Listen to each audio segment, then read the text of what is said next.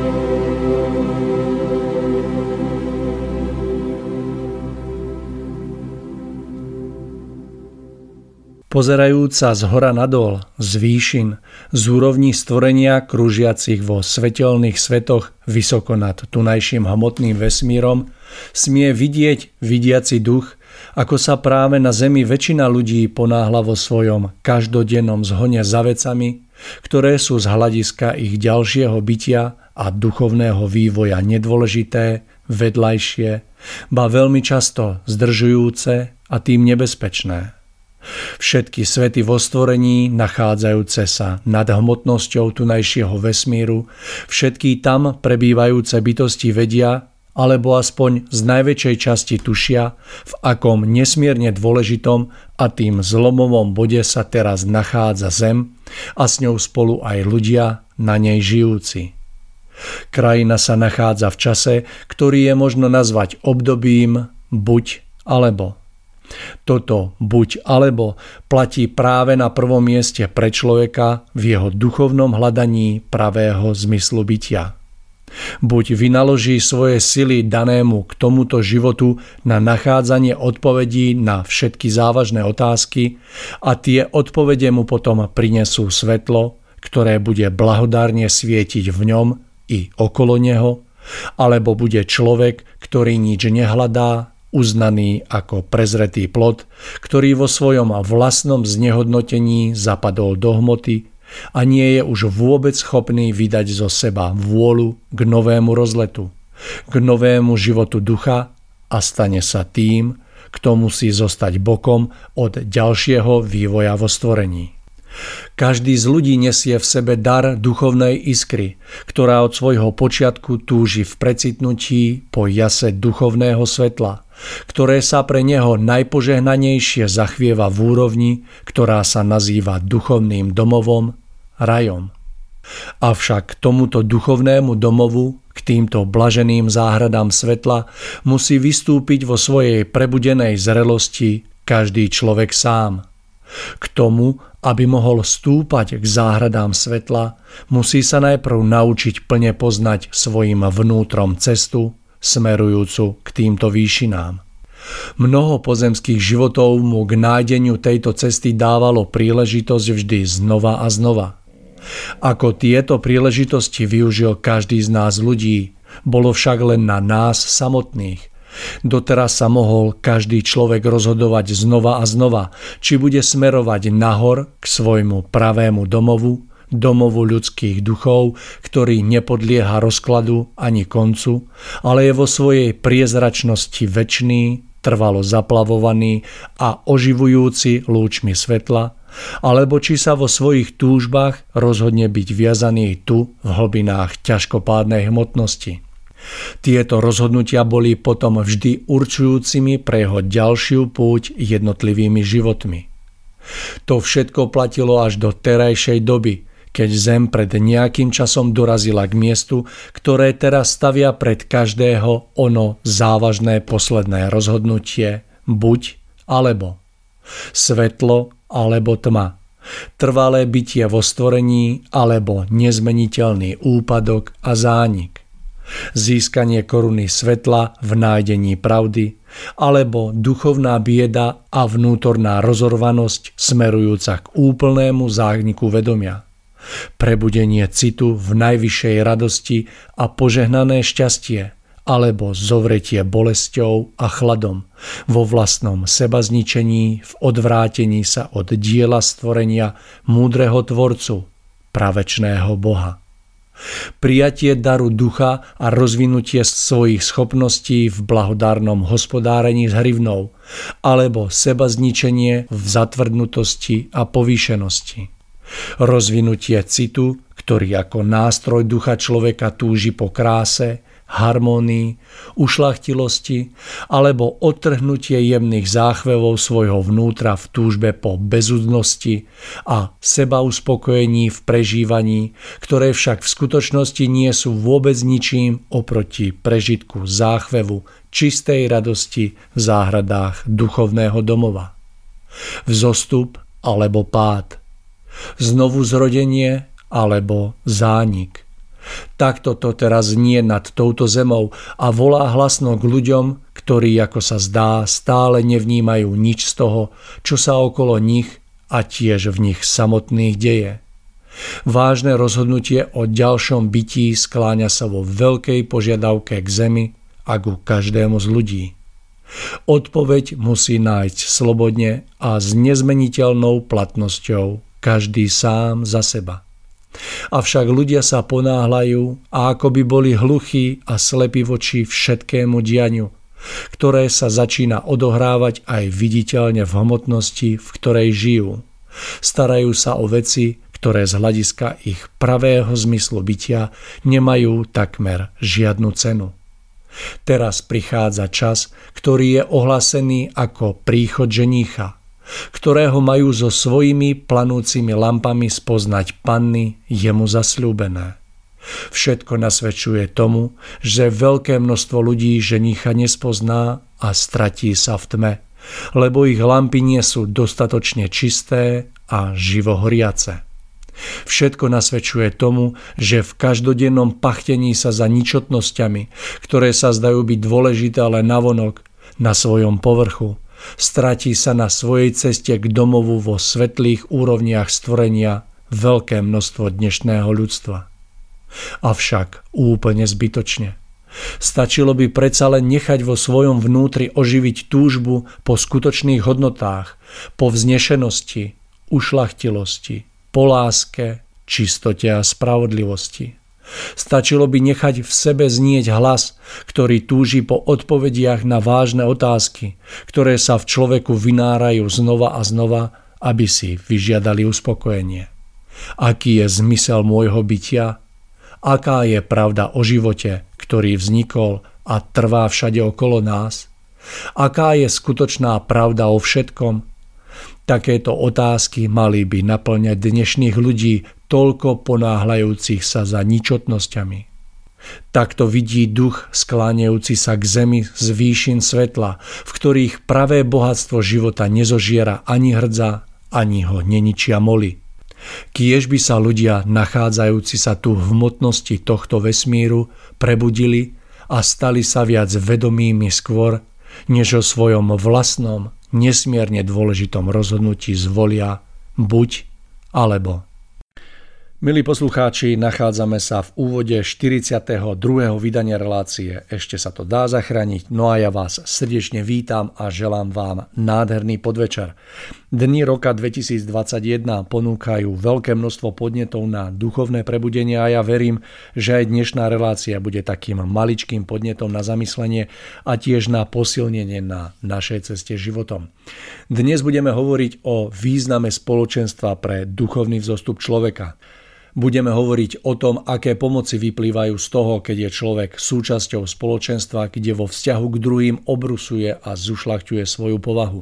Ale zároveň budeme hovoriť aj o tom, ako môže spoločenstvo ľudí duchovný vzostup človeka spomaliť, ak nie je postavené na princípe slobody a rešpektovania prirodzenej inakosti.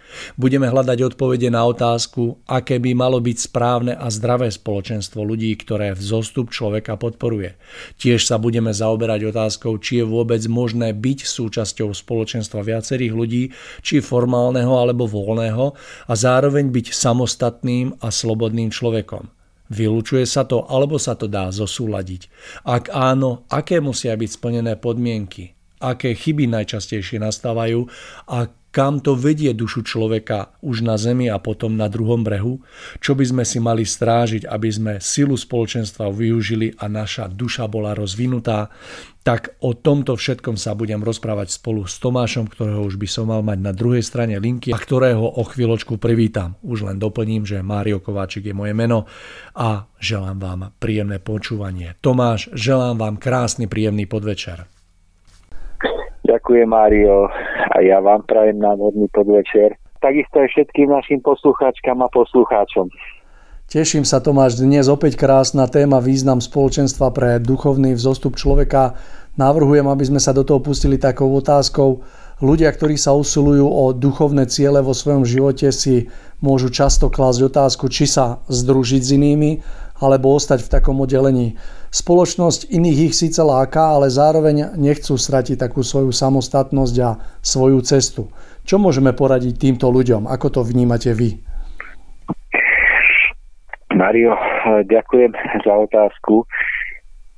Ja myslím, že je to na veľkú diskusiu a že, že aj my dvaja môžeme odkryť iba časť tejto veľkej otázky našimi prežitiami, ktoré máme, a možno, že by bolo dobré, keby nám poslucháči ešte napísali o svojich prežitiach, ktoré majú v spojitosti s touto otázkou, lebo je naozaj veľká, je veľmi široká a my dvaja by sme sa mohli posnažiť dnes ponúknuť ľuďom odpoveď na túto otázku z našich prežití alebo skúseností, ktoré máme.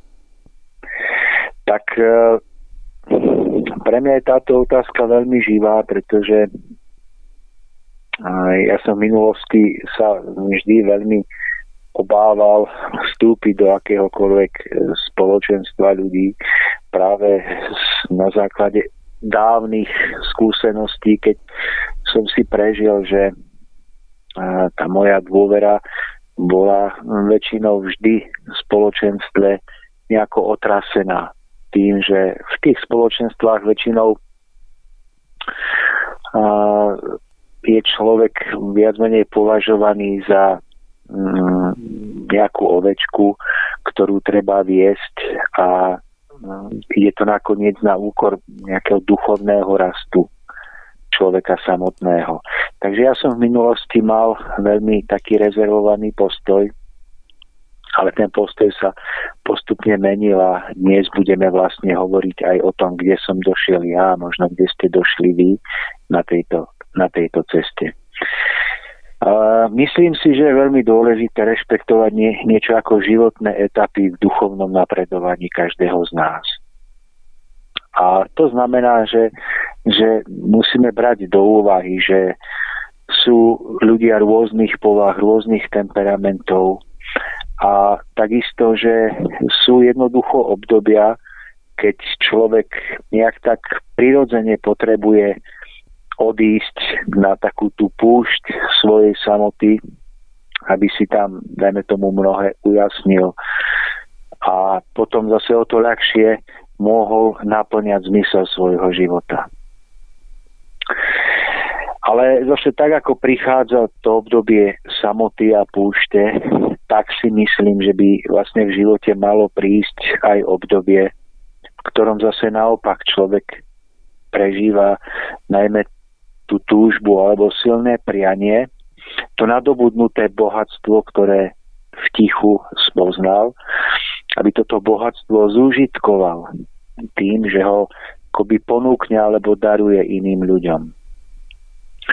No a to sa môže diať napríklad na osobnej rovine tým, že človek má na osobnej rovine svojho života vzťahy k iným jednotlivcom, ktorým sa daruje, alebo sa to môže potom udiať aj tým, že akoby vstúpi do, do spoločenstva. To spoločenstvo ale nemusí samozrejme byť nejaké organizované, môže byť voľné, ale jednoducho tým, že, že vstúpi do takéhoto spoločenstva. Takže toto je také, myslím si, že dosť dôležité rešpektovať ten prirodzený rytmus v živote, že tak, ako prichádza príliv a odliv, tak ako prichádza deň a noc, tak prichádzajú v období života aj obdob- teda chvíle, kedy pociťuje potrebu byť sám, byť v tichu, byť niekde v úzadí. A nie je to nič zlé ani neprirodzené. Ale neprirodzené je, keby človek v tomto stave zostával veľmi, veľmi dlho a z, akoby to získané bohatstvo a skúsenosti, ktoré poznal, potom, potom nedal ďalej ako, ako určité obohatenie pre iných ľudí. Tomáš, skúsme si niečo viac povedať o takých výhodách a úskaliach oboch týchto ciest, teda tej cesty v izolácii a cesty potom v tom spoločenstve. No, tak to je zase taká veľmi veľká otázka. Myslím si, že, že by sme sa mohli pokúsiť na ňu odpovedať. Asi máme s ňou bohaté skúsenosti obidvaja. že, že e, asi keď je človek napríklad v samote, začneme tou samotou, tak a, ako som spomínal, tak človek má možnosť byť viacej sám so sebou. Má možnosť akoby načrieť do hĺbky svojej duše svojho, a svojho ducha a môže si v tomto tichu utvoriť jasnejšie a také pevnejšie spojenie so svetlom, vlastne so svetlom v svojom srdci alebo so svetlom smerom akoby k stvoriteľovi. A to je nesmierne dôležité a cenné, pretože bez tohoto základu je človek zmietaný životom ako loď bez kormidla. Určite to poznáte, že keď človek nemá v tichu ujasnený zmysel a cieľ svojho života, tak tak všetko to, čo prežíva, mu akoby uniká pomedzi prsty. Akoby si nedokázal ten život naplno vychutnať, nedokázal ho, nedokázal ho prežiť ako tak, tak vedomé, aby mohol prežívať skutočné šťastie. Takže je to nesmierne dôležitý tento rozmer uh, osamotenia. Lenže on má potom aj svoje veľké úskalia, že keď človek včas nepochopí, kedy už má toto bohatstvo dávať, tak tá samota sa môže veľmi rýchlo obrátiť proti, proti človeku samotnému. No a to z mnohých dôvodov, ja by som z tých mnohých možno spomenul hlavne ten, že že človek v tej, v tej dlhotrvajúcej vlastnej samote sa akoby uzatvára do svojho vlastného sveta. Že to, čo bolo dovtedy preňho požehnaním, tá samota, sa náhle od určitej chvíle môže stať akoby prekliatím. No a to práve tým, že človek žije v tom svojom vlastnom svete, svojich myšlienok, svojich predstav, nejakého vlastného zmyslu života, ale, ale nedokáže už vidieť, že mnohé jeho pohľady alebo jeho názory sú zdeformované a, a on jednoducho v tejto samote, v tom akomsi, v tej mentálnej bubline svojho života už potom nedokáže duchovne napredovať a nedokáže duchovne rásť. A to najhoršie na to Mário je to, že on ani nevie, že vlastne je v mentálnej bubline svojho sveta a že už dávno strát, stratil mnoho podnetov pre svoj vývoj a že duchovne padá. Toto ja to máš no a tým, že je iba sám a nepotrebuje, nepozná názory iných ľudí, tak si akoby vytvára takú jednostrannosť názorov na, na, na, na to, o čom zmýšľa. Áno, to, Tomáš, ja to najväčšie úskalie považujem práve v tom, čo ste vystihli, že ani nie v tom, že človek dokáže upadať, ale že si to neuvedomuje, že ten úpadok nastáva a aj nastane. A toto je práve to najväčšie úskalie vlastne tohto obdobia, ktoré sa môže a aj sa vytvorí. Áno, lebo si si uvedome, každý z nás, ako prežívame život, že mne sa to už mnohokrát prihodilo, že mal som na niečo názor. A ten názor som považoval za, za opravdivý, za opodstatnený, ale až vo chvíli, keď som sa stretol s niekým iným, kto mi na, tento, na, na tú istú vec alebo na ten istý dej ponúkol svoj pohľad zo svojho prežitia, tak som si náhle uvedomil, že aha, veď tento pohľad, ktorý mi ponúka, dajme tomu mne neznámy človek, je tiež v niečom opravdivý, tiež akoby ponúka jeden z pohľadov na tú vec a tiež, a tiež môže byť oprávnený a opodstatnený. A mnohokrát, keď si vypočujeme viacero ľudí a poznáme ich pohľady Na, na tú danú vec, na nejaký dej, na nejakého človeka, na čokoľvek, tak práve v mnohorakosti tých prežití, ktoré ľudia majú, keď, keď ich spoznáme, keď sa nimi necháme obohatiť, tak vlastne my poznávame tú pestrosť života a vychádzame von z toho svojho sveta, z tej vlastne neviditeľnej bubliny a vlastne stávame sa chápavejšími. A stávame sa zároveň múdrejšími a schopnejšími vytvoriť akési duchovné premostenie k iným ľuďom, pretože toto je veľmi dôležité, že my tým, že chápeme iných ľudí, poznáme ich pohľady, tak sme schopní vytvárať duchovné premostenia k ním a vôbec k všetkému životu, ktorý nás obklopuje. No a opakom je, je vlastne tá tragédia človeka, že pokiaľ má iba vlastný pohľad, iba ten si drží a nedokáže sa od neho oslobodiť a uvoľniť, tak sa potom stáva, že je duchovne neplodný. Že on si síce drží nejaký pohľad, považuje ho za správny, ale nie je schopný pochopiť iného, tým pádom jeho, jeho, jeho osoba, jeho bytosť nedokáže prenášať to, to, to pekné, čo v sebe má ďalej. Že máte človeka, ktorý žije sám so sebou v jednej domácnosti. No, tak napríklad, no tak on má chuť si otvoriť okno, tak si ho otvorí. Keď má chuť si zavrie, tak si ho jednoducho zavrie. A, a on si na to tak akoby nevedome zvykne, že všetko, čo všetko, čo v jeho živote prežíva, tak ovplyvňuje on sám. Ale teraz si predstavte, a to som zažil ja vo svojom živote, keď som robil v nemocnici, že tento človek príde do nemocnice a náhle je v izbe, kde má okolo seba štyroch ďalších ľudí. A teraz niekto na tej posteli a vedľa neho povie, že, že chce otvoriť okno, hoď on by ho chcel mať zavreté. A nastáva problém. Že človek, ktorý žil iba sám so sebou a bol zvyknutý sa neprispôsobovať a mať na všetko iba svoj pohľad a presadiť vždy akoby tú svoju vôľu, náhle prežíva obrovské rozčarovanie a nešťastie, že nemôže mať po svojom, pretože ten druhý chce mať, dajme tomu, zavreté a chce mať otvorené. Čo teraz? Ale sú na izbe štyria. No a to je práve jeden z mnohých príkladov a on sa prejavuje na mnohých rovinách, že jednoducho človek, ktorý je zvyknutý žiť iba sám so sebou a nie, nie je schopný otvoriť sa akoby tým pohľadom zvonku, tak potom stroskotáva na takýchto veciach. A to naozaj niekedy končia škriepkami, hádkami a takýchto, dá sa povedať, primitívnych, primitívnych problémoch.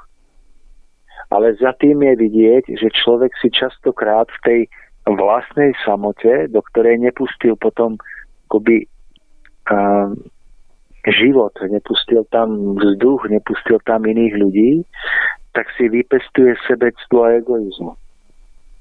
A, a on, on, Mário, on má niekedy tak sofistikované a tak úžasne maskované podoby, že to niekedy naozaj vypadá tak, že, že ten človek prežíva raj na zemi. Že, že on by on prežíva raj, keď je sám, keď ho nikto neruší, keď nikoho nemusí počúvať, nikomu sa prispôsobovať. No pritom si, si častokrát neuvedomuje, že to je vlastne už, už nezdravý stav, v ktorom sám duchovne upadá a ako, ako sme vraveli, tak, tak nevie o tom. Čiže, čiže táto samota, keď už trvá veľmi dlho, tak... tak tak častokrát spôsobuje takéto deformácie, že človek prepadne do, do sveta vlastných prianí, vlastných predstav a pojmy ako ústupčivosť, chápavosť, tolerancia idú úplne bokom z jeho života. No a, a ovocím toho je, je tá spomínaná duchovná neplodnosť prenášať niečo dobré do svojho okolia. A, a takýto človek sa prejavuje tým, že má rozhádané a rozbité vzťahy všade, kde len môže. A on môže aj hovoriť o tom, že chce duchovne pôsobiť, pomáhať, že chce byť užitočný pre stvoriteľa. Lenže, lenže sebectvo, ktoré sa zakorenilo v ňom tým, že tú samotu nezvládol, tak, tak vlastne spôsobuje, že slúži iba sebe samému alebo svojim vlastným prianiam. No a čest výnimkám, ktoré to v živote dokázali, že dokázali túto samotu ustáť, aj keď ja, ja takých nepoznám. Pretože vlastne to spoločenstvo ľudí, alebo minimálne niekoľko ľudí v našom živote, by malo byť, aby, nám, aby nás duchovne akoby obohacovali a posúvali vpred. Myslím si, že to veľmi zlé a nebezpečné spočíva ešte aj v tom, že že nie len, že človek nemôže v tej, tej samote príjmať inšpiráciu zo života od iných ľudí, ale tá hrôza spočíva aj v tom, že vlastne človek neslúži. Totiž život, tá podstata krásy života je v tom, že človek svoj život daruje, že niekomu pomáha, pre niekoho je užitočný. No ale keď človek žije iba, iba v samote a je tá samota už, už naozaj dlhotrvajúca, až taká patologická, tak ten človek sa oberá o energiu šťastia, ktorá vyplýva vlastne zo spolužitia s inými ľuďmi, z toho, že človek chce urobiť šťastným alebo chce byť pre radosť niekomu druhému. Čiže to je zase druhá rovina, že teda nie len, že ten človek ochudobňuje seba, ale ochudobňuje ešte aj iných, ktorým by jeho bytosť, jeho osoba, jeho povaha, jeho názory mohli byť, mohli byť osožné a nápomocné. Takže toto sú také, také, také nejaké základné úhly alebo paradoxy, že, že samota áno, ale treba vedieť vycítiť, kedy samota a kedy to otvorenie sa životu. A to môžu byť etapy života. Ja neviem, v nejakej časti života môžeme byť viac uzavretí dovnútra, menej dávať na vonok a potom sa to prepoluje. Ale to isté môžeme prežívať aj v rámci nejakých menších cyklov. Že môžeme aj v rámci jedného dňa to mať tak, že nejakú časť dňa prežívame v tichu, prežívame ju viac menej v samote a potom prichádza iná časť dňa, ktorú prežívame tým, že sa darujeme a že sa otvoríme životu okolo nás. Tak tu by som chcel všetkým našim poslucháčom pripomenúť, aby striehli túto krehkú deliacu čiaru medzi potrebou samoty a darovaním sa. Lebo tam, kde sa neustriehne táto deliaca čiara a človek sa buď iba daruje, alebo sa iba uzavrie, tak všade tam prichádza pán temnôt a veľmi rýchlo si s človekom poradí. Ale vedieť, ustriehnúť hranicu medzi potrebou vnútornej samoty a darovaním sa, to jedno obrovské, obrovské umenie života, ktorému by sme sa mali učiť, a to požehnanie z toho potom budeme prežívať v našom živote v podobe jednoducho pokoja, radosti a síly prekonávať tie ťažkosti, ktoré prichádzajú. Tomáš, myslíte si, že človek ako taký je schopný sám zavnímať e, takéto úskalie tej samoty a potom tak prepolovať e, to svoje pôsobenie, alebo ako to vidíte?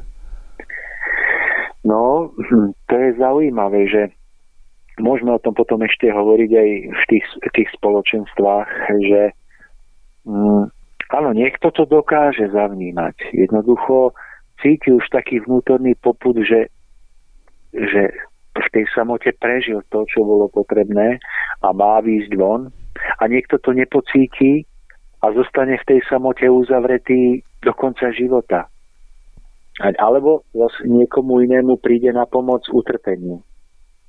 Že ho jednoducho utrpenie vyženie z tej jeho vlastnej samoty a nejaké ťažké životné okolnosti ho akoby zase vradia alebo včlenia do spoločenstva ľudí, kde zase je spočiatku nútený tých druhých ľudí trpieť, až kým nespozná v tom určité požehnanie pre jeho duchovný vývoj. Takže je to veľmi individuálne. Rozumiem. Tomáš, takže ak by sme vyčerpali už pohľady vlastne na túto cestu, čo sa týka takej samoty, skúsme teraz pohovoriť troška o tej ceste v spoločenstve a troška porozprávať o jednak o tých úskaliach a jednak o tých výhodách. No, tak tej samote sme si povedali niečo, ono mi ešte niečo napadne, tak sa k tomu vrátim, alebo ak vám niečo napadne k tomu, tak povedzte. No a zase tie spoločenstvá, že ono, vý, výhody sú vlastne, čiastočne my sme už o nich vraveli teraz, že človek sa udržiava v tom spoločenstve v takom stave, že je nútený prehodnocovať svoje názory a svoje postoje. Je nútený rozvíjať celú radu cnosti. Musí, musí vedieť ustúpiť, musí niekedy vedieť obhájiť svoj názor. Uh, musí si vypočuť iný názor. Aj keď to niekedy proste vypadá tak, že nás to ide zomlieť, že, alebo sa nám niečo nepáči, keď nie, niekto druhý vraví to, čo my nechceme počuť, ale už aj v tom je určitá veľká pomoc, že no, sa to niekde v nás usadí a môže to tam dozrievať. No ale že sme vôbec vystavení názorom iných ľudí, alebo ich, ich energiám, ich povahám, tak to je obrovské bohatstvo. To sú obrovské výhody a vlastne aj v tom spoločenstve ľudí človek môže ľahšie darovať seba samého, no a prežíva potom radosť, keď vidí, že pre niekoho je užitočný. No, že niekomu niečo povedal alebo urobil niečo také, čo ho potešilo. To v samote jednoducho nezažijete. Takže sú to veľké výhody a, a človek sa ľahšie, keď má to spoločenstvo zdravé a čisté, tak sa o to ľahšie duchovne hm, akoby poznáša, hýbe, hýbe dopredu. A niekedy sa stáva, že ja neviem, človek je v kríze, že mu vyžarovanie hviezd alebo jeho, jeho, osob, jeho osud, ktorý má, spôsobuje ťažkosti. Akoby je, ľudovo hovoríme, že je na dne. Lenže tým, že má po boku iných ľudí, ktorí ho chápu a majú ho radi, tak oni mu svojim pôsobením jednoducho akoby podoprú rameno. A doslova ho akoby zdvihnú. A zase, zase on, keď, keď má tú priazeň osudu a stojí na nohách pevne, tak druhý, keď niekto padne alebo je v kríze, tak zase on mu dokáže akoby podoprieť to rameno a takto si ľudia dokážu pomáhať. A ešte raz hovorím to, že si môžu darovať nielen názory, ale aj seba samých, tú ľudskosť alebo akúsi prirodzenú človečinu, tak v tom je nesmierne veľa. A ak je to spoločenstvo založené na spoločenstvo založené na vysokom cieli, že proste to spoločenstvo má za cieľ zušľachtiť túto zem, zveladiť ju, priniesť tu viacej svetla, viacej harmonie, lásky, pochopenia. No tak v takom prípade si ľudia v tomto vymieňajú energiu a energia každého jedného z nich je potom väčšia a môže o to viacej, o to prenikavejšie pôsobiť na zem a pomáhať všetkému, všetkému, čo sa na zemi nachádza. Tak, tak si myslím, že je to veľké požehnanie, veď si poz, pozrite v prírode, ako to je, že keď chce šelma zaútočiť na nejakú obeť, tak to prvé, čo sa snaží urobiť je, že ju akoby a, vytlačí von zo, zo, z toho spoločenstva. No a tam už, keď je mimo, tak sa na ňu vrhnú a proste o to ľahšie ju dokážu uloviť. Tak neviem, Mário, aké vy vnímate ešte výhody spoločenstva alebo toho, keď viacerí ľudia spoločne a, môžu sa stretávať a obohacovať sa. Čo vy ste v živote prežili také, že vám to dalo? Tak Tomáš, myslím si, že v tej podstate ste vlastne vykreslil také tie základné črty toho, keď človek je súčasťou nejakého spoločenstva a to samotné spoločenstvo má naozaj krásny dopad na človeka v tej podobe, že ho jednoducho obrusuje a ako keby zušľachťuje jeho povahu. Ja vo všeobecnosti to vnímam vysoko pozitívne, pretože ja si myslím, že spoločenstvo akékoľvek je takou prirodzenou súčasťou života každého z nás a myslím, že v každom z nás je jednoducho túžba niekde patriť. Ja s tým mám veľmi bohaté skúsenosti za svoj celý taký životný vývoj, že myslím si, že sa mi v konečnom dôsledku podarilo nájsť spoločenstvo, do ktorého by som chcel patriť, ale kým sa tak stalo, tak naozaj som si prešiel veľmi širokú škálu toho, kde by som teoreticky mohol patriť a kde som to vyskúšal a potom som zavnímal, že jednoducho síce je to fajn, ale to nie je pre mňa to práve orechové. Takže my v sebe máme túto, túto túžbu niekde patriť, pretože je spojená z môjho pohľadu hlavne s tým, že jednoducho dokážeme darovať samých seba, čím zároveň dokážeme prežívať šťastie a je to taká úplne prirodzená črta našich životov, takže troška možno to úskalie je v tom, že, že tie spoločenstva ako také, nech už, je, nech už sú akékoľvek, tak jednoducho, že nemajú v sebe, ako by som povedal, také, také svetlé ciele, že existujú spoločenstva, ktoré sú spoločenstva, kde sa dokážu jednoducho pestovať rôzne necnosti a dokáže sa takto akoby brzdiť ten duchovný vývoj človeka. Ale keď zoberieme do úvahy tie spoločenstva, ktoré sa naozaj snažia o to, ako zúšľachtiť jednoducho seba, ako sa stávať lepším človekom, ako pomáhať a tak ďalej, tak ja si myslím, že prítomnosť v takomto spoločenstve je jednak veľmi prirodzená a jednak veľmi potrebná pre nás ľudí a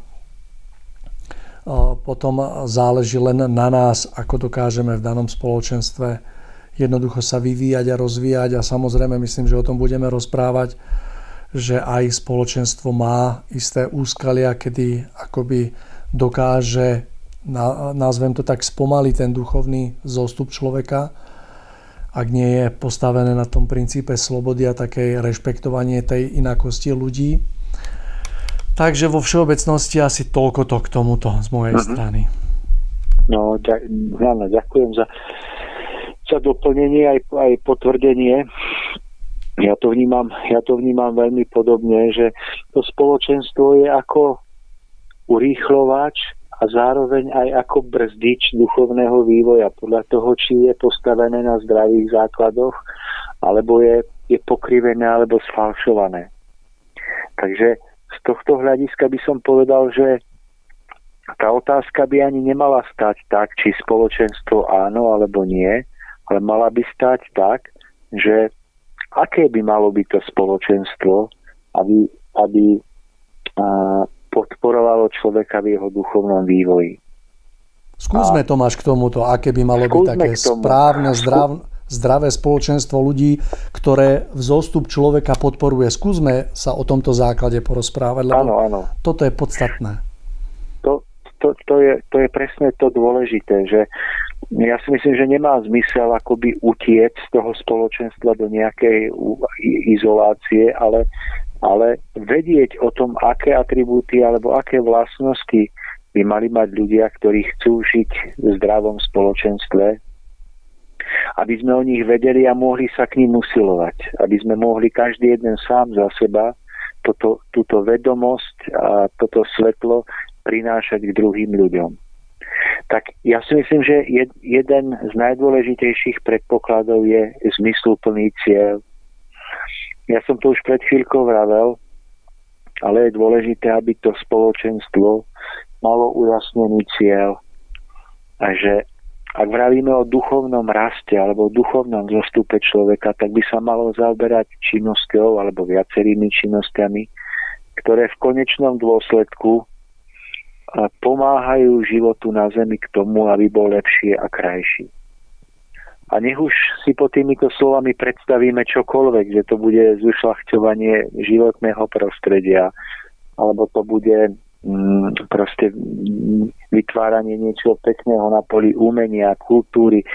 Jednoducho tých, tých polí pôsobnosti môže byť mnoho, ale takéto spoločenstvo by, by malo mať jednoducho takýto jasný a vysoký cieľ. A ten cieľ by mal byť postavený nadovšetko. Problém je, keď, keď na prvom mieste stojí napríklad nejaká osobnosť alebo autorita, ktorá zatieňuje ľuďom jasný pohľad k tomuto cieľu. Vtedy sa potom stáva, že už tento cieľ nie, ono sa o ňom môže vravieť, ale už nie je na prvom mieste, pretože na prvom mieste je, je nejaká autorita, ktorá spoločenstvo vedie a častokrát dochádza k tomu, že ľudia v spoločenstve sú iba otrokmi alebo ovečkami k, proste v službách takejto autority. Čiže jasný cieľ a hodnoty musia byť na prvom mieste, nie ľudia, nie autority a osobnosti. A ak, ak, sa, ak sa jednoducho toto e, naplní, tak potom sú ľudia prirodzene v takomto spoločenstve vnútorne samostatní a sú zároveň aj vedení v tomto spoločenstve k vnútornej samostatnosti. Že to by malo byť niečo ako taký posvetný základ každého spoločenstva, aby ľudí neviedlo k otroctvu, k závislosti na niekom, kto ich vedie, ale naopak, aby ľudia v zdravom spoločenstve mohli sa duchovne osamostatňovať a rozvíjať. Toto je jeden z najdôležitejších predpokladov, na ktorý stále na zemi málo dbáme, pretože, pretože by to muselo už aj na zemi vypadať inak. Čiže Mário, podpora k samostatnosti, k nájdeniu vlastnej schopnosti rozhodovať sa, k schopnosti prebrať zodpovednosť za svoj život. Toto by mal byť jeden z tých najdôležitejších cieľov každého spoločenstva, ktoré sa usiluje o, o niečo vyššie na zemi. Ale táto podpora k samostatnosti, toto je niečo tak v tejto dobe až nevídané alebo výnimočné, že, že to skoro nikde nemôžeme vidieť. Pretože na to, aby ľudia mohli byť samostatní, tak potrebujú byť, byť podporovaní k samostatnému mysleniu, k samostatnému cíteniu a to, k tomu je základný predpoklad, že to spoločenstvo rešpektuje rôznosť pohľadov, že rešpektuje rôznosť povah, rôznosť druhov, rôznosť zrelostí. A samozrejme, že v tom musí platiť zá, základná zásada, že moja sloboda končí tam, kde začína sloboda iného človeka. Ale pokiaľ nikto neohrozuje moju slobodu, iba má iný pohľad alebo iný názor na tú alebo zase inú dôležitú vec, tak základom zdravého spoločenstva je rešpekt k tomuto inému pohľadu a názoru. Ja napríklad, Mário, sa častokrát, keď príde medzi nejakých ľudí a každý má rovnaký názor a každý všetko hovorí podobnými slovami, tak sa častokrát až bojím, že tam niečo nie je v poriadku. Ale keď vidím spoločenstvo, kde jeden človek má nejaký pohľad a iný človek má zase opačný pohľad a oni spoločne vychádzajú a majú sa radi, tak to je pre mňa, to je pre mňa o mnoho väčšie svedectvo duchovnej živosti, než to, keď, keď ľudia s inorodným názorom sú jednoducho vyčlenení alebo vyhodení. Pekne ste to vystihol. To je krásna podstata, Tomáš. Pretože, pretože je, je, viete, tak ako sa v tej samote človeka môžeme uzavrieť do svojho sveta, tak je ešte nebezpečnejšie, keď sa uzavrieme do svojho sveta v skupinovej uh, nejakej, aut, nejakej autohypnóze. Že my sa môžeme aj desiati zavrieť do jedného sveta, kde nepustíme žiadny iný pohľad, žiadny iný názor, a budeme na tom rovnako zle ako ten, kto sa sám zavrie do svojho sveta. Ale ešte horšie.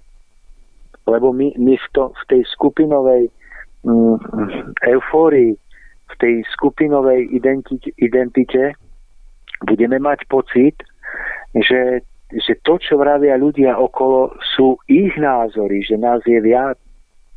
Že to sú v skutočnosti naše vlastné názory a naše vlastné priania, ktoré si nechávame hovoriť inými ľuďmi, aby sme mali dojem, že, že, že tá pravda je väčšia, lebo ju zdieľa viacej ľudí. Ale to v skutočnosti si my sami hovoríme cez zrkadlo ľudí, ktorými sa v tej svojej nesamostatnosti obklopujeme. A tomuto, Čiže... Tomáš, sa hovorí ponorková nemoc. Áno, je to aj ponorková nemoc, dá sa povedať. Presne tak. A zároveň je to veľmi veľké nebezpečie, pretože teraz si uvedomte, že by, by sme sa desiati stretávali a každý by každého chválil za jeho názory. Že ako to dobre vidí, ako má pravdu, ako je pohľad na tú alebo onakú vec presne taký, ako, má, ako máme všetci. No, no tak to, to, to, to je hrozné, lebo lebo áno, môže byť, že desiati máme pravdivý pohľad, ale, ale slobod, vizitkou slobody takéhoto spoločenstva je, že keby prišiel jedenásty, ktorý povie iný pohľad, tak ho za to nevyhodíme. Ale, ale práve to, že my takého človeka vyhodíme, je častokrát iba dôkazom toho, že, že to spoločenstvo nestojí na správnych základoch. Takže, Mário, tu by som chcel ešte raz výrazniť, že zdravé spoločenstvo, ktoré, o ktoré by sme mali bojovať na tejto zemi, lebo neviem, či ešte na Zemi také je, tak to zdravé spoločenstvo by malo byť postavené na úcte k iným názorom, pokiaľ sú tieto názory iných ľudí povedané s opravdivosťou a tiež úctou a snahou o poznanie pravdy. Rešpektovanie iných názorov a, a vnímanie rozdielnosti iných názorov ako cestu k obohateniu svojho názoru, nie ako, ako, ako konkurenčný boj. Tomáš, tak presne majme na pamäti, že našou úlohou na tejto zemi je sa naučiť sa vzájomne ctiť a rešpektovať napriek rozdielnosti názorov, ktorá podľa môjho názoru je úplne prirodzená, pretože my ani my naozaj po mnohých rokoch môžeme dospieť ako keby k rovnakým názorom, k rovnakej pravde, ale tá cesta je vždycky odlišná a zvyknem uvádzať v diskusii taký príklad, že že predstavte si, že stretnete chlapca, ktorý má sedemnásť rokov a jeho názor je taký, že mať otca je to najlepšie, čo ho v živote stretlo, a zároveň dokážete stretnúť iného chlapca v tom istom veku, ktorý povie, že mať otca to je to najhoršie, čo ho v živote stretlo. No a teraz jednoducho obidvaja z nich majú pravdu. Nikto z nich nie je jednoducho nejako odtrhnutý od celku, ale každého z týchto ľudí jednoducho vedie k tomu názoru úplne iná cesta. Takže tá podstata z môjho pohľadu je v tom, že my sa máme naučiť vzájomne sa rešpektovať aj napriek tomu, že máme iný názor. My vždycky budeme veci ináč vnímať, pretože nás, naša cesta je úplne odlišná ako toho druhého, a v tomto to tkvie, že tá lúka je krásna práve v tom, že ponúka veľkú škálu tých, tej farebnosti a tej, tej inakosti. A je to ďaleko krajšie, ako keď by sme mali lúku, ktorá je v jednej farbe a v jednom tvare. Presne tak. A teraz si uvedomte, že, že my sa môžeme pozerať dvaja na jeden kopec, na jeden vrch. A vy sa budete pozerať z juhu, ja sa budem pozerať zo severu. A teraz sa budeme hádať o to, kto má pravdu. Že teraz, či, či naozaj sú tam tie skaly, alebo tam skaly nie sú, lebo nakoniec zistíme, že dajme tomu z tej severnej strany tam skaly sú a z južnej nie, a budeme vidieť rovnaký vrchol, iba budeme opisovať cestu k vrcholu z úplne inej strany a budeme hovoriť, že, že vidíme niečo úplne iné. A tak si myslím, že na to, aby sme sa dokázali na ten vrchol pozerať s vedomím, že náš uhol pohľadu je jeden z viacerých, že ten druhý má právo na svoj pohľad, takže to je, to je nesmierne veľká výzva, nie na toto storočie, Mário, ale ja si myslím, že na celé tisícročie, lebo my sa v tom fakt nehýbeme. My o tom dokážeme povedať, veď možno aj my dvaja v tejto relácii o tom vravíme, ale možno keby každý jeden z nás potom stal v reálnej životnej situácii, kde to máme dokázať, tak možno sa ukáže, že že to vlastné prianie je stále väčšie alebo silnejšie než múdrosť a rozhľad. A v tomto by sme si mali pomáhať a podporovať sa navzájom. Stále aj hovoriť o tom, podporovať sa v tom, pripomínať si to, keď vidíme, že v tom robíme chyby. A v tom vidím veľkú cestu, akoby veľkých pomocí. Tomáš, áno? No, povedzte. Že tie, tiež sa domnievam, že hovoríme o tom preto, aby sme si vždy na novo uvedomovali tú podstatu týchto vecí a aby sme z môjho pohľadu dali do popredia v prvom rade tú našu nejakú takú vlastnosť alebo schopnosť ľudského ducha, že predstavte si, že sedíme oproti sebe za stolom a položím medzi nás šálku, ktorá má uško, ktoré ja nevidím. Je jednoducho ku mne odvráteným, odvrátenou stranou. A je to presne o tom, že my, my sme mali v sebe jednoducho vždy pestovať takú tú schopnosť, chcieť jednoducho vidieť veci z pohľadu toho druhého, pretože pohľad toho druhého, napríklad konkrétne na ten hrnček pravdy, nám ponúka jeden z aspektov všeobecnej pravdy.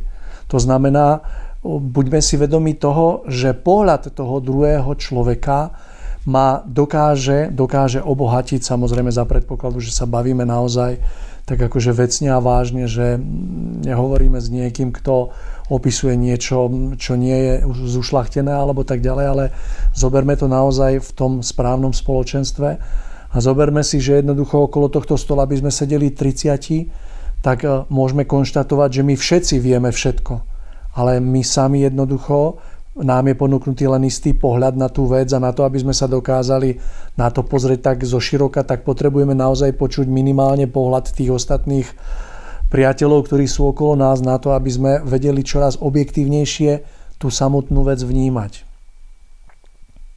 Tak.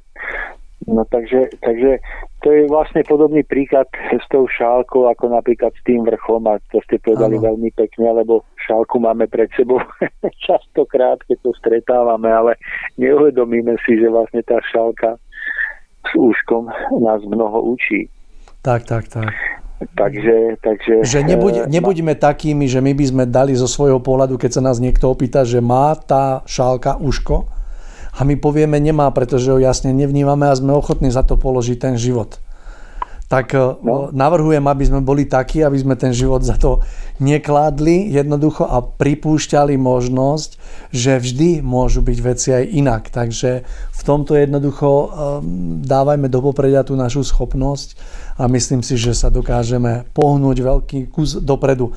Tomáš, ak by ste súhlasili, dáme takú prestávočku, ktorú vyplníme samozrejme Mário, piesňou. Samozrejme, samozrejme môžeme. Takže a po nej budeme pokračovať.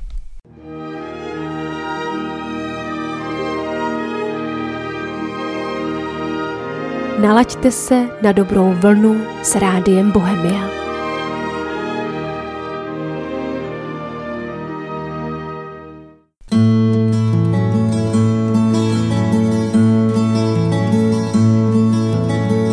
Napůl jako hrou a na polovic vážně čerstvou maturitou zmužnělý. Chtěl si dobít svět a svět se tvářil vlažně na tvý bubnování nesmělý. Mm. Hlavu plnou věd a nadějí svý mámy zkoušky přijímací, potom pád. Znalostě si měl, co jsi neměl, byli známí, takže litujeme za rok snad. A tehdy poprvé si řekl, nevadí, zase bude líp.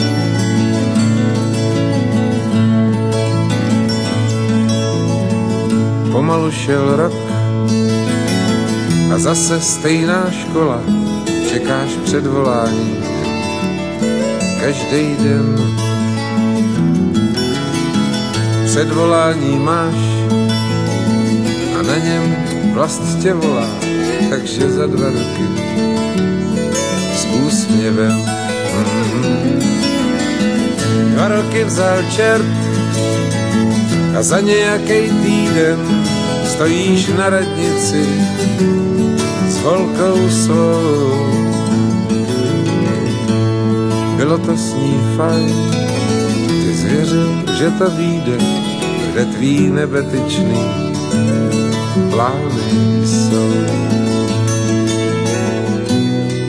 A tehdy podruhé si řekl, nevadí, zase bude líp.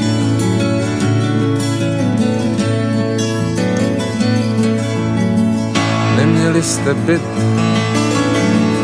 vlastně ani prach, prej, že ve dvou se to dáhne líp. Jenže už jste tři a máma s dvěma bráky, starej dvoupokoja, špatnej vtip. Mm-hmm.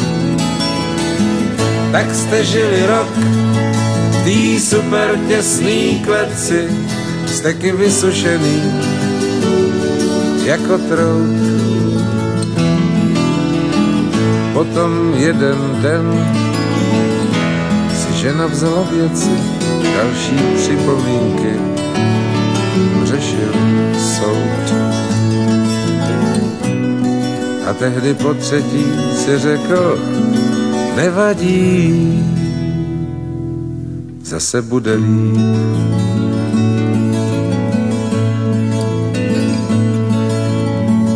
Už si dlouho sám a věci, co se stanou, se tě nedotýkají. Byl si byt, všechno už si vzdal a postavil se stranou, vzal si s dovolenou, chceš mít klid. Osamělý dům u rychlíkové trati, oči za záclonou, za pranou. Vlaky jedou dál a málo kdy se vrátí, život nemá brzdu záchranou. Tak řekni, sakra, to svý nevadí, zase bude líp.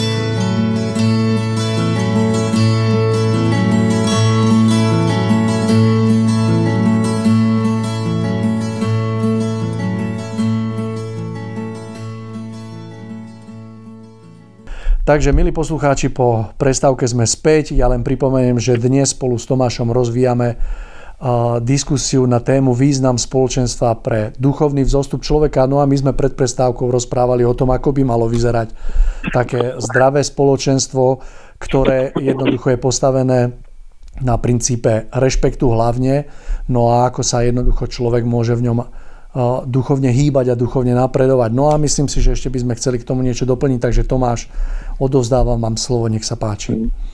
Ďakujem, Mário. Takže ja by som to ešte, ešte raz takto prizvukoval alebo opísal z inej strany, že tá otázka nestojí tak, že buď byť samostatná osobnosť, alebo byť súčasťou nejakého spoločenstva. Že tá veľká výzva je v tom, že pochopiť, že to nestojí proti sebe, ale že v tom správnom zmysle je to, je to práve jedno s druhým neoddeliteľne spojené. Lenže, lenže je potrebné si uvedomiť, že byť v spoločenstve neznamená poprieť svoje cítenia, svoje svedomie a svoju samostatnosť. Ale práve naopak vedieť ju vedieť ju v konfrontácii s inými pohľadmi kryštalizovať. To znamená, to je viac ako byť v izolácii. To znamená toľko, že som schopný bojovať o svoju samostatnosť, o svoje vlastné myšlienky tým spôsobom, že z okolia príjmem to, čo považujem za správne. Ale nepríjmem to, čo nedokážem pochopiť alebo prijať za správne, pretože, pretože by som bol akože pokrytec. Ale byť súčasťou čo len dvoch, troch ľudí na pracovisku, a pretože my nevravíme o spoločenstvách nejakých náboženských, ale to sa týka aj drobných, malých spoločenstiev, vzťahov na pracovisku a tak ďalej, a v rodine a tak ďalej, tak Tak toto je umenie života, nie utiecť a skryť sa do bútlavej vrby len preto, aby som bol sám sebou, ale naopak vedieť, výjsť so svojím charakterom, so svojou povahou, so svojimi názormi von a tam bojovať o samostatnosť. To znamená jednoducho byť v konfrontácii s inorodosťou A, a s láskou ju rešpektovať, s láskou ju jednoducho príjmať a vedieť sa s ňou nechať obohatiť do miery, ktorá je pre mňa priateľná. A zároveň byť pre druhých obohatením sám. Toto je veľká výzva nového tisícročia, dokázať to, pretože zatiaľ toto na zemi nie je. Veľakrát sa stáva, a to je ten neduch spoločenstiev, že príde človek, ktorý je mentálne alebo duchovne alebo nejako slabší a je vo vzťahu k niekomu, v kom cíti autoritu prirodzenú. Lebo sme rôzni, niekto je vôľovo mentálne silnejší, myšlienkovo silnejší, niekto je slabší, niekto má silnejší hlas, niekto má slabší hlas, niekto má vyššie postavenie spoločenské, niekto nižšie. To vytvára prirodzene rozdiely medzi tými tzv. Silnejšími a slabšími.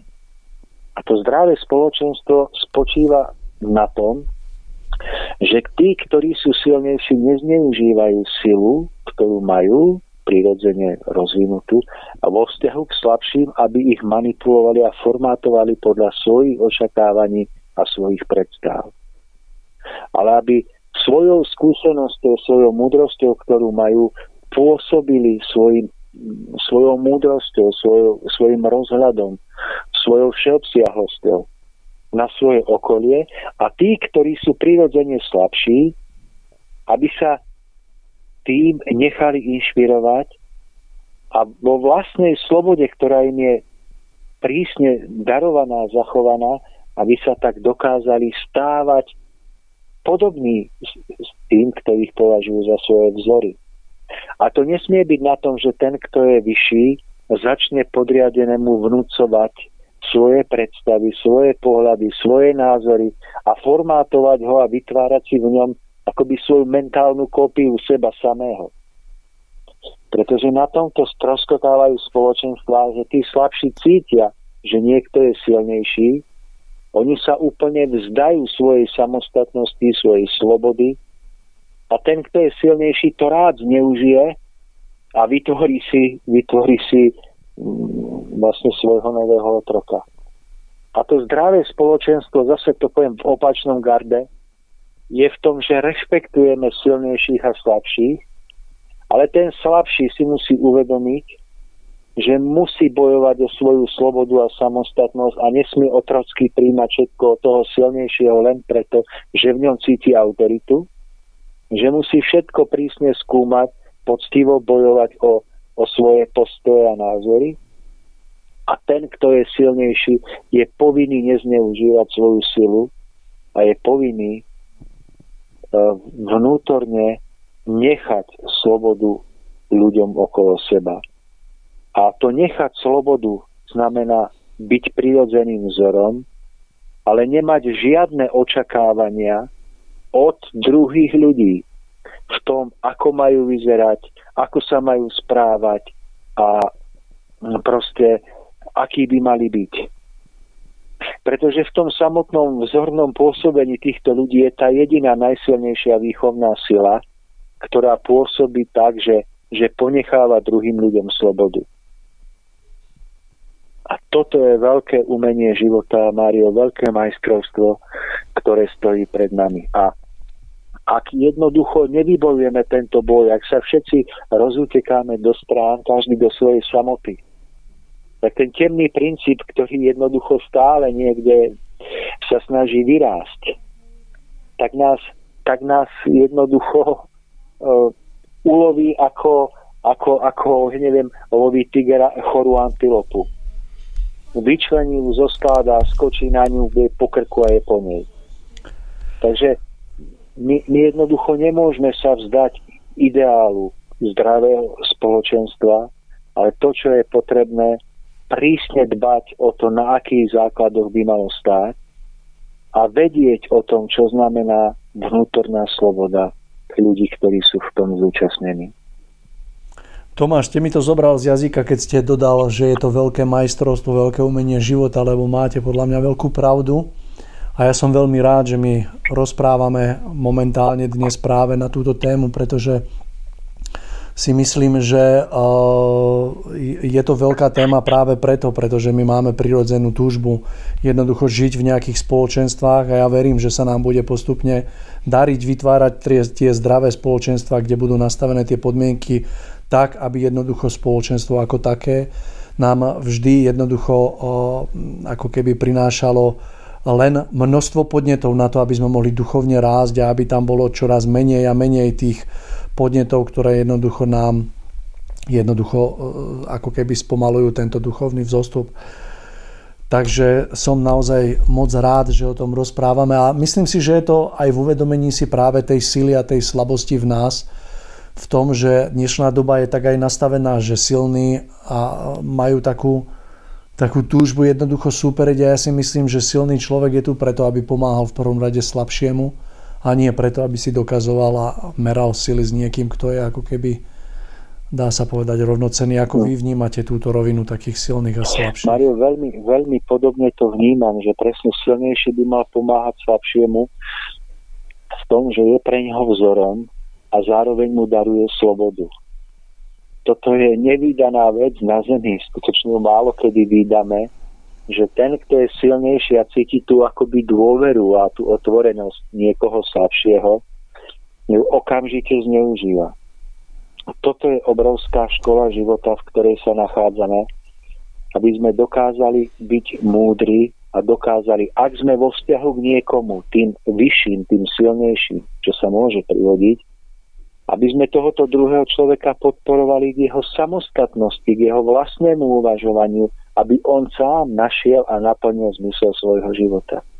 Nie, aby sme sa my postavili medzi neho a stvoriteľa ako, ako určujúci prvok, ktorý mu bude hovoriť, čo by mal v živote robiť, ako by to mal robiť, či by mal zmeniť zamestnanie alebo partnera. To nesmieme robiť. V úlohe múdreho človeka musí byť všeobsiahlosť, ktorá druhého, toho, kto je pod nami, vedie k samostatnosti. A zase my sme tiež vo vzťahu k niekomu vyššie, ale vo vzťahu k niekomu inému sme nižšie. Každý jeden z nás. Či už tu na zemi niekoho poznáme, kto je vyšší, alebo v nejakej duchovnej hierarchii sú tí, ktorí sú od nás vyššie. A tam zase my musíme byť citliví na to, či ten, kto je voči nám vyšší, nám dáva vnútornú slobodu. A teraz si predstavte, ja neviem, že to... To môžu, to môžu byť iba skryté očakávania, ktoré tam môžu jednoducho sa nastaviť a tie očakávania budú spôsobovať e, rozpad celého spoločenstva. Že my môžeme byť, Mário, v spoločenstve ľudí, kde môžeme uznávať, že napríklad, ja neviem, ženské odievanie je krásne podľa nejakých kritérií, keď žena nosí dlhé šaty, má krásne vlasy, ktoré si, ja neviem, má prirodzené a môžeme to považovať za skutočne správne. No a ako náhle začneme na základe týchto očakávaní a kritérií a pozerať na druhých ľudí a očakávať to od nich, tak sa veľmi rýchlo môže stať, že títo ľudia podľahnú tejto našej skupinovej myšlienkovej forme. Oni sa síce zmenia podľa tohoto nášho očakávania, lenže lenže to nebude ich prejavom ich vlastného vnútorného dozretia, ale bude to iba podriadenie sa neviditeľnému vnútornému nátlaku okolia. No a tak môže vzniknúť jeho skrivená forma, kde niekto bude nejako vypadať, ale bude nepresvedčivý. Bude jednoducho smiešný, druhý to na ňom budú vidieť, že, že budú mu vravieť, že na koho sa hráš? To nie si ty. Pritom tento človek iba prebral nejaký model alebo nejaký spôsob svojho vyjadrenia navonok bez vlastného presvedčenia. To... Ten, ten postup by mal byť iný, Mário, ešte, ešte ak dovolíte. Áno, áno, samozrejme, poďte. Mal by byť iný v tom, že je v poriadku vidieť, že, neviem, žena je ušlachtilejšia, pôsobivejšia, pôvabnejšia, v šatách, ktoré zahaľujú jej telo viac a ktoré nechávajú vyniknúť krásu jej tváre, jej duše. Že je krásnejšia, ak dajme tomu, keď má, ak má m, pekné vlasy, dlhé vlasy, ktoré pôsobia žensky, ak, si, ak ich má, je v poriadku.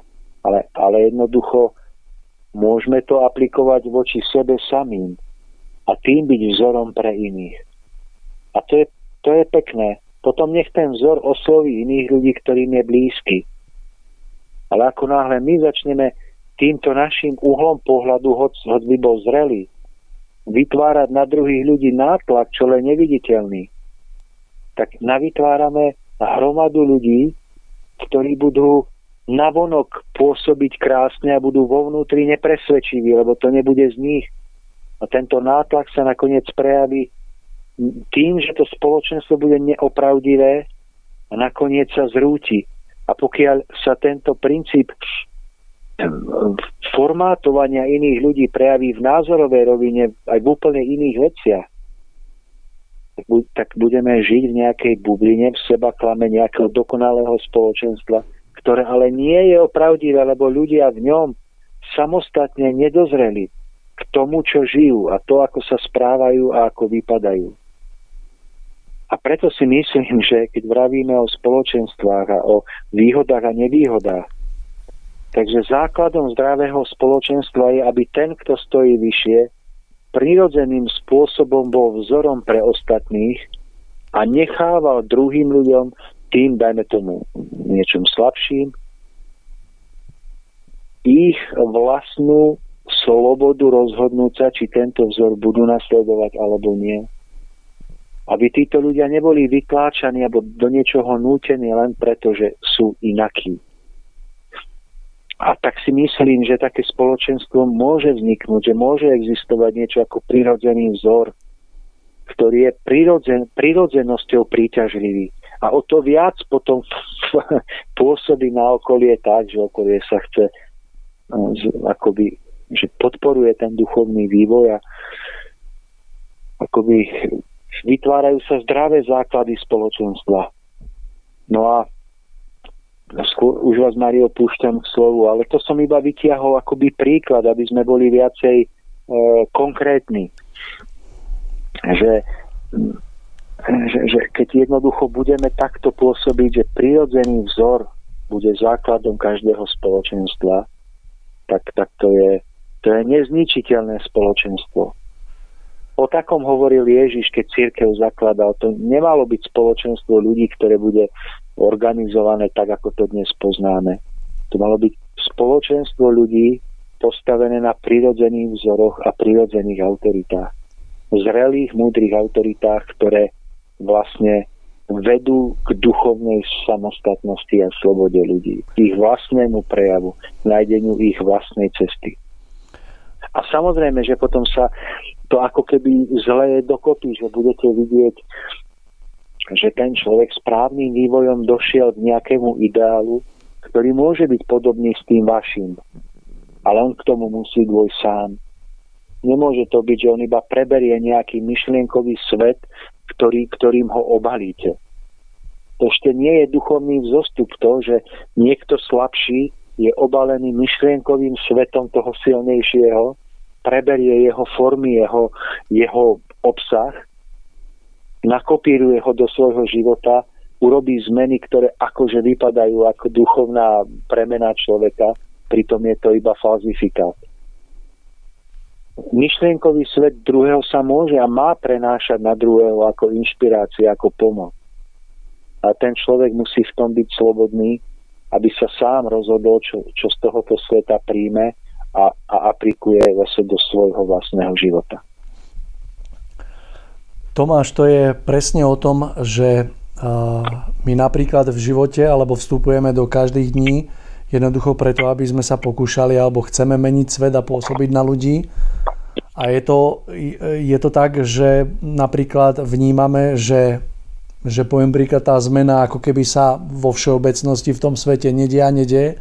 A toto nás potom odrádza jednoducho od tej aktivity, od, od tej aktivity nejaké a od takého celkového pôsobenia. A myslím si, že by to malo byť tak, že jednoducho my by sme sa mali neustále snažiť na to, aby sme pre svoje okolie vytvárali jedine veľmi silný a prirodzený podnet na to, aby sa druhí chceli zmeniť. Ale to, či sa zmenia alebo nie, treba vyslovene nechať na nich.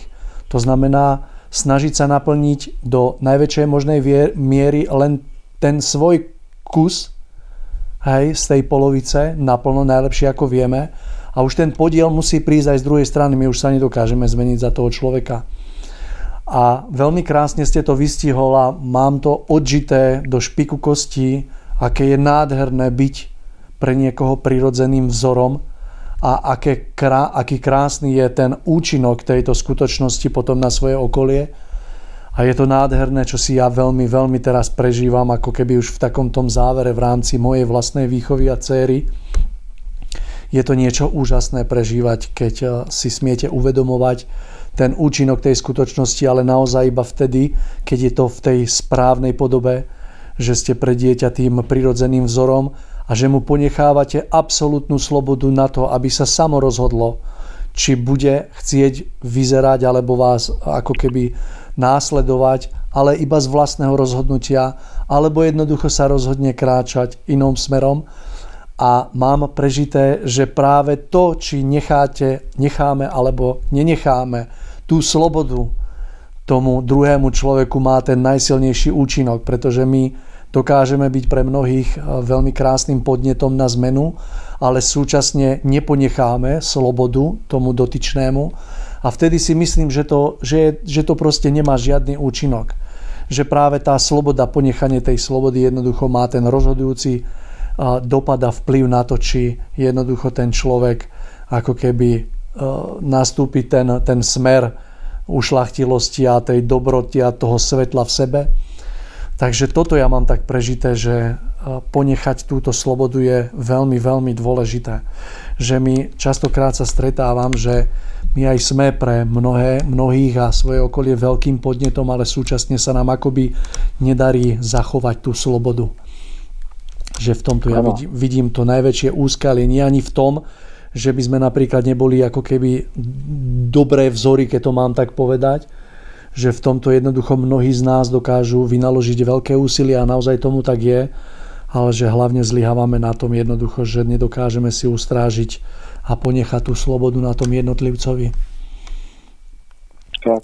A je v tom aj úcta k človeku, že že je to aj prirodzené, keď je niekto silnejší alebo je v niečom ďalej než ten druhý, že je pre ňoho vzor. A prirodzene, že ten, kto je nižšie, tak, tak môže ten svoj vzor napodobňovať nejaký čas. A to je aj prirodzené, veď aj deti napodobňujú svojich rodičov v nejakom štádiu svojho vývoja. Ale vlastne nemalo by to skončiť pri tom napodobňovaní. Že vlastne tak, ako sa motýl vykluje von z, z tej ulity a potom je, je vlastne z toho chrobáčika krásny motýl, tak by sa aj to obdobie vývoja, napodobňovania a, malo potom preklopiť pri tom správnom vývoji do nájdenia vlastného samostatného výrazu.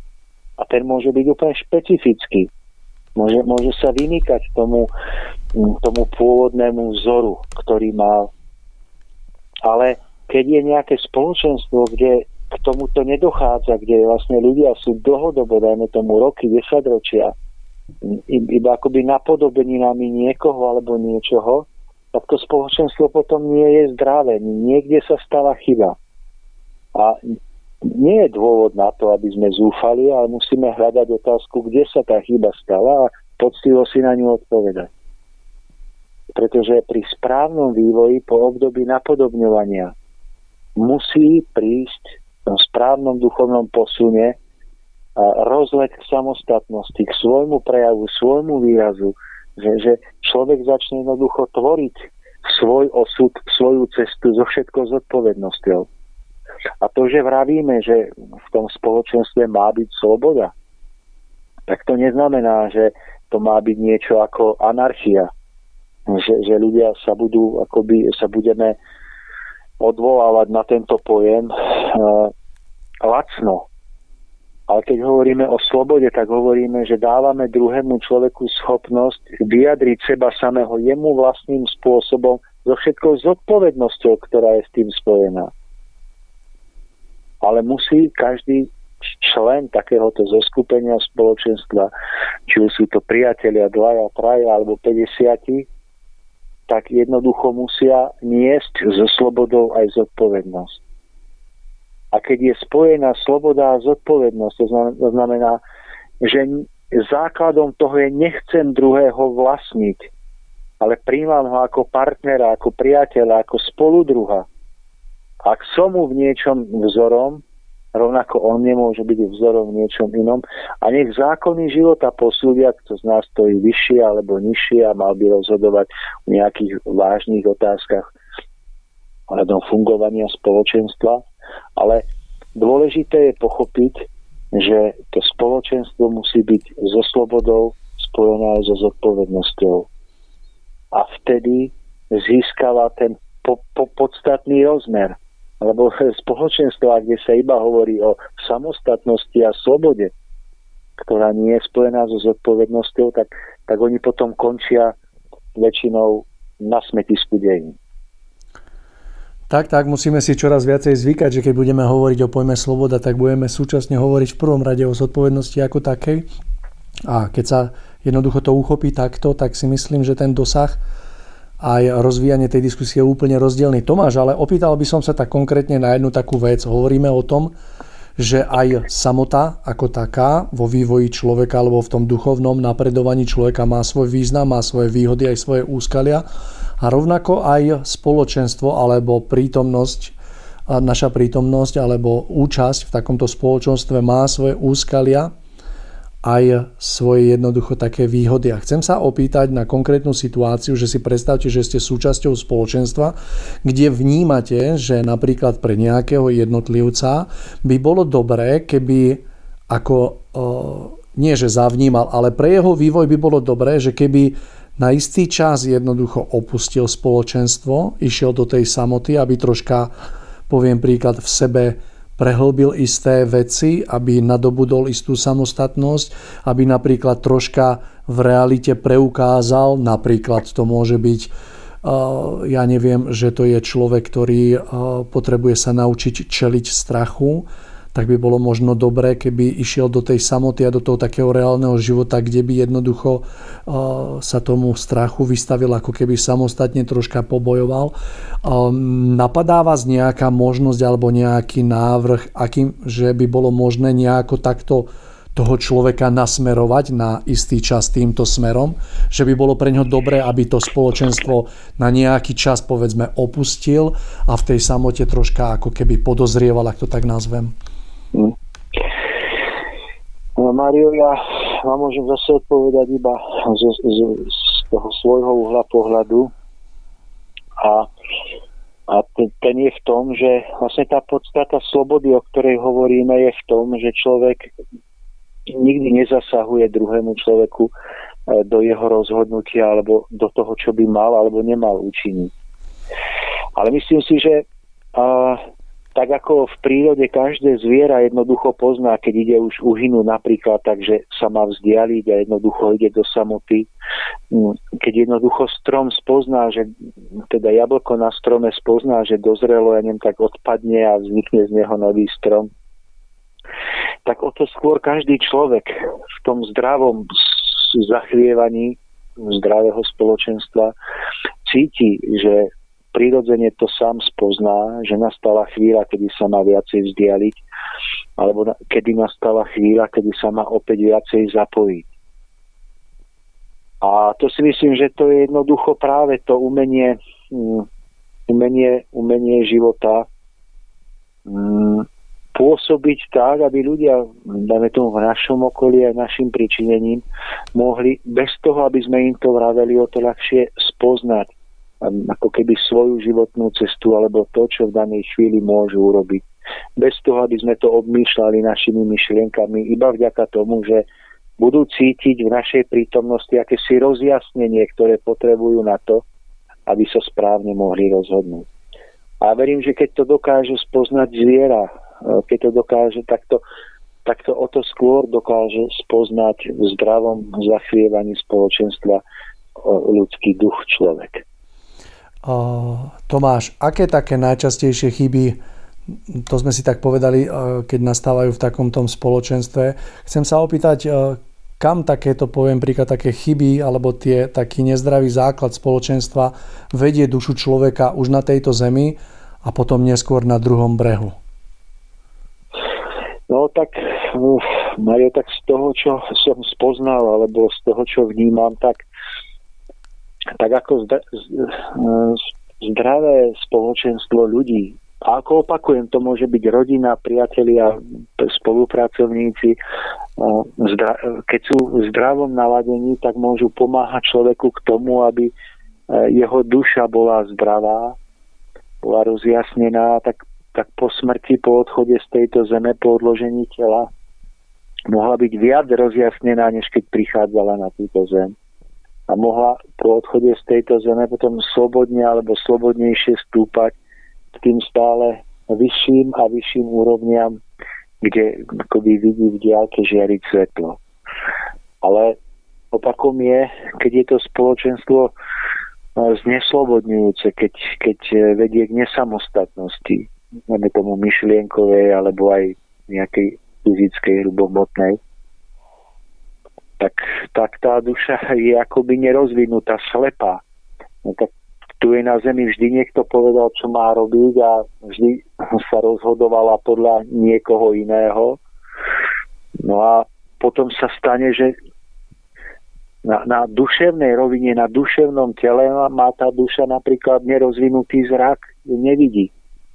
Ona odloží pozemské telo a duch je zahalený v tom duševnom záhale a, a duša nevidí, čiže na tom druhom brehu nevie, nevidí, nevie, bodkina sa, padá, trpí. A jednoducho tá duša je nerozvinutá a častokrát potom zostáva nejako vnútorne pripútaná na, na tú autoritu alebo toho človeka, ktorý ešte, dajme tomu, na zemi žije. No a ostáva na ňo pripútaná, pretože sa na ňo sama pripútala. Jednoducho autorita si to vôbec nemusela uvedomovať, ale keď aj tá autorita odíde z tejto zeme, tak zistí, že má na, na krku akoby neviditeľne, jemnohmotne naviazaných ľudí, ktorých viedla. Teda ktorých zviedla. Pretože to vypadá úplne nevinne na zemi niekedy, že, že ľudia sa iba chodia pýtať a radiť a stále chcú od niekoho vedieť, čo majú robiť. Lenže oni naozaj sa, teraz to hovorím obrazne, ako keby sa duševne upli na takéhoto človeka okolo krku a visia na ňom aj po odchode z tejto zeme. Doslova sú na ňom závislí. No a to bude utrpenie aj pre toho, kto sa takto, kto chcel byť tak dôležitým, že, že jednoducho nechal druhých, aby, aby sa na ňoho vešali. Takže potom naozaj odchádzajú z tejto zeme a prežívajú ešte väčšie utrpenie ako na zemi. Ale aby sme sa tomu mohli vyhnúť, tak je dôležité prežívať slobodu vo vzťahoch. Nevešať sa na nikoho, nezbožňovať si nikoho. Pretože čím je niekto vyššie, tým nechce byť zbožňovaný. Čím je skutočne niekto vyššie, tak tým viac odvracia pozornosť od seba a vždy upriamuje pozornosť ostatných ľudí na princípy života, na zákony stvorenia, na stvoriteľa ako takého, na svetlo. A čím je niekto nižšie, tým viacej chce v tej hierarchii spoločenstva byť určujúcim. On chce o všetkom rozhodovať, chce všetko riadiť a vlastne stavia sa do, do role neomylného človeka a tou, tou svojou, tým, že zbudzuje dojem, dojem neomylnosti, na seba naväzuje takýchto slabších ľudí. Takže už niekedy iba to, keď, keď vytvárame dojem neomylnosti, keď nie sme schopní priznať si chybu, keď nie sme schopní priznať si, že hľadáme, čo je správne, čo nie je správne a vždy máme na všetko okamžite odpoveď, tak to, to je jednoducho spôsob, ktorým slabší ľudia majú dojem, že majú, majú dočinenia s neomylnou osobnosťou, na ktorú sa pripútajú. A potom je darmo hovoriť o, neviem, o veľkých myšlienkách alebo o veľkých slovách, veľkých ideáloch, keď, keď v metodike toho spoločenstva Je, je princíp rozkladu. V tom, že jednoducho ľudia sú zvyknutí nesamostatne sa, sa, sa vešať na druhých. Takže musí do toho zaviať svieži vietor, mu, očistný vietor, ktorý jednoducho tieto spoločenstvá naše na zemi prečistí, aj keby všetky zahynuli a, a rozpadli sa v základe, tak ako sa mnohé rozpadávajú. Tak raz potom budú musieť povstať nové spoločenstvá, ktoré budú postavené na správnych základoch.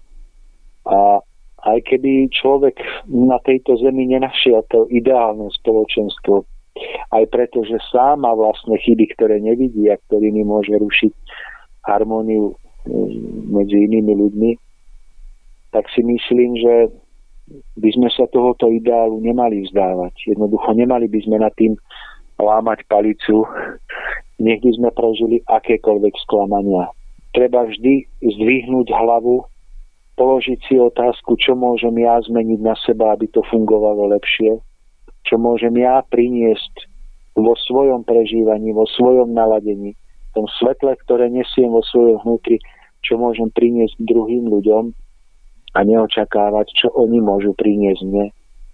A toto je základom akejkoľvek zmeny vlastne vo vývoji spoločenstiev na Zemi. Toto sú moje životné prežitia a skúsenosti, o ktorých som presvedčený, že tak fungujú, a môžem povedať, že, že ako, verím, že sú vše, akési také všeobsiahle alebo všeobecné. Tomáš, sú všeobsiahle, pretože poviem, že mňa život priniesol k rovnakým úvahám a k rovnakým záverom. Myslím si, že najlepšie urobíme, keď my sami budeme tou zmenou, ktorú chceme vidieť v tomto svete. Verím, že sa nám to bude dariť. Tomáš, čas našej relácie sa pomaličky, ale isto naplňal, takže ja už to musím nejako dnes ukončiť. Chcem sa vám veľmi poďakovať za to, že ste si našli opäť čas prijať moje pozvanie za jeden stôl, za jeden mikrofón a podeliť sa s nami o vaše vlastné prežitia a také vaše myšlienky. Milí poslucháči, ja verím, že že aj táto relácia vám poskytne aspoň nejaký ten e, taký základný rozmer a súčasne aj podnet na to, aby, aby sme ste mohli uvažovať a hľad, jednoducho hľadať tieto cesty. Budeme tomu veľmi radi. Tomáš, čo dodať na samotný záver? Mário, ja by som chcel aj vám poďakovať zás na, nie na oplátku, ale naozaj úprimne za to, že si vždy nájdete čas na to, aby sme sa takto mohli prepojiť a vlastne všetko to, čo sme prežili, mohli takto ponúknuť našim poslucháčom a priateľom ďalej.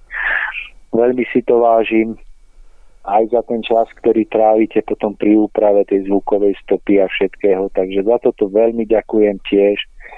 A našim poslucháčom, že ak nás pochopili a niečo z toho vložia do života a pomôžu k tomu, aby sme my ľudia nestratili nádej v hodnotu skutočných pravých spoločenstiev, tak táto relácia mala zmysel. A už úplne na záver iba jedna veta.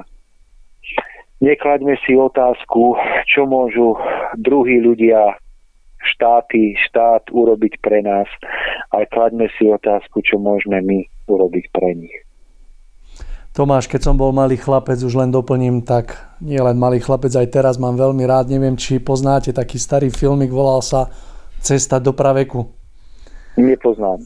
No je to, je to krásny príbeh, myslím, že štyroch chlapcov, ktorí sa na jednej lodi dostali zrazu do praveku a smeli ako keby prepútovať tie prvohory, druhohory, treťohory až do tej súčasnosti, a vždy, keď to pozerám, a veľmi rád si to pozriem aj dnes, tak to vnímam ako také, no doslova obrovské dobrodružstvo, a chcem to prirovnať práve k tomu, že táto plavba, tvorba týchto relácií a vlastne tá plavba s vami je pre mňa rovnako obrovské dobrodružstvo, a za to som ja nesmierne vďačný, pretože uh, pamätám si na ten deň, ako keby sa udial včera, keď ste ma na tú plavbu pozvali, a ja som jednoducho tú ruku vám podal, tak akože spravil krok na tú loď.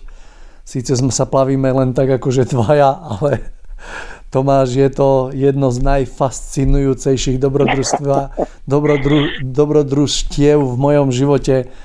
Takže veľmi som, veľmi som za to vďačný a vždy sa s takým veľkým nadšením a radosťou do toho púšťam. Nech už to obnáša čokoľvek, takže teším sa veľmi, Mário, Tomáš. Tak verím, že na tej lodi niekde, niekde v kajutách je veľa našich priateľov a poslucháčov. Ja sa z nich veľmi teším a verím, že niekedy, ak budete aj vy súhlasiť a budete mať chuť, sa spolu s nimi môžeme stretnúť, zvolať si nejaké spoločné stretnutie poslucháčov cesty vzostupu na nejakom peknom mieste, môžeme sa v Banskej Bystrici, alebo kde by to bolo tak geograficky výhodné, a stretnúť sa spoločne, porozprávať sa, vidieť sa, ja by som bol veľmi rád, keby sa nám to niekedy takto podarilo, lebo, lebo vidíme, že nás počúvajú ľudia, ale boli by, ja by som bol veľmi rád, keby sme sa mnohí mohli pozrieť do očí a podať im ruku. Tomáš, veľmi dobrý nápad, samozrejme plne súhlasím. No a milí poslucháči, toto už je úplne posledné slovo dnešnej relácie, takže prežívajte nádherné svetlom prežiarené dni a my sa budeme opäť počuť o niekoľko dní. Do počutia. Do počutia.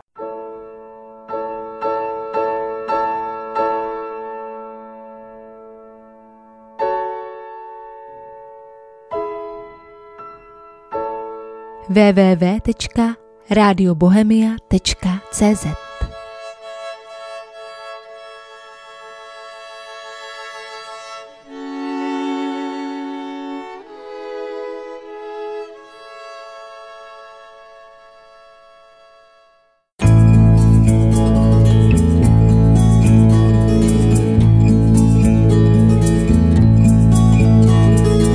Uklízel jsem ve skříni, a když jsem chomáč prachu ze dna zvedal,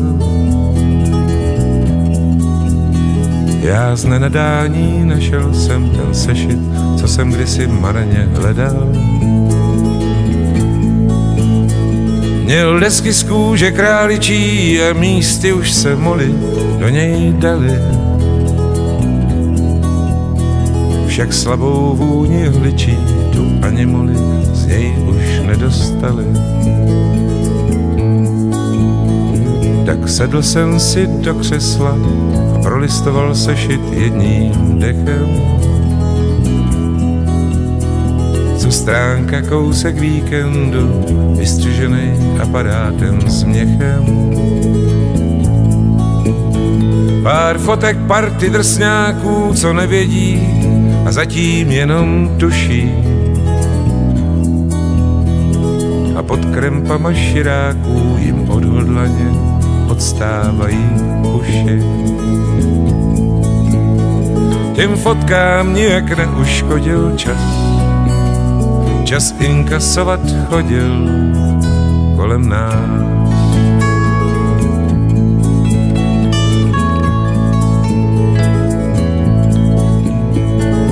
Listoval jsem stránkama, v duchu zase šlapal suchou trávu.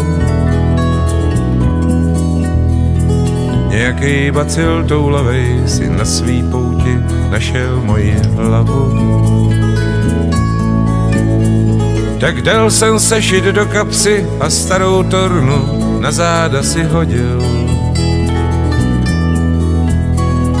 A vydal jsem se přes lesy tam, kam jsem kdysi s touhle partou chodil.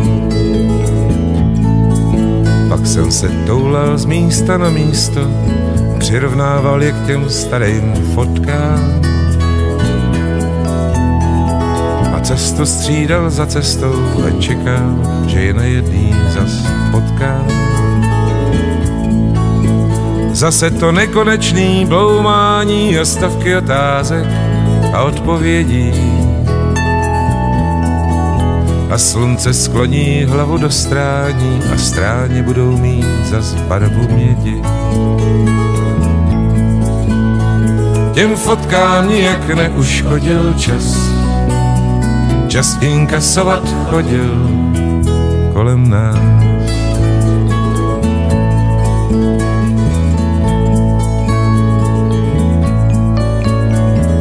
Coural mezi skalami a tušil, že co hledám, už tu není. Tom občas píše s panami a Dany, ten se dneska znovu žení. I ostatní už sebral čas, jako voda obrousil jim hrany. A z velikánských balvanů na drobnej písek semlel všechny plány. Pak vařil jsem se snídaně, ze sešitu přikládal jsem listy. Skončilo mý hledání, večer do něj vlepím zase čistý. Teď šlapu dolů k nádraží a lidi kolem slepí jsou a hluší. neslyší mý zpívání a nevidí, že odstávají mi uši. Těm fotkám nijak neuškodil čas, čas inkasovat chodil kolem nás.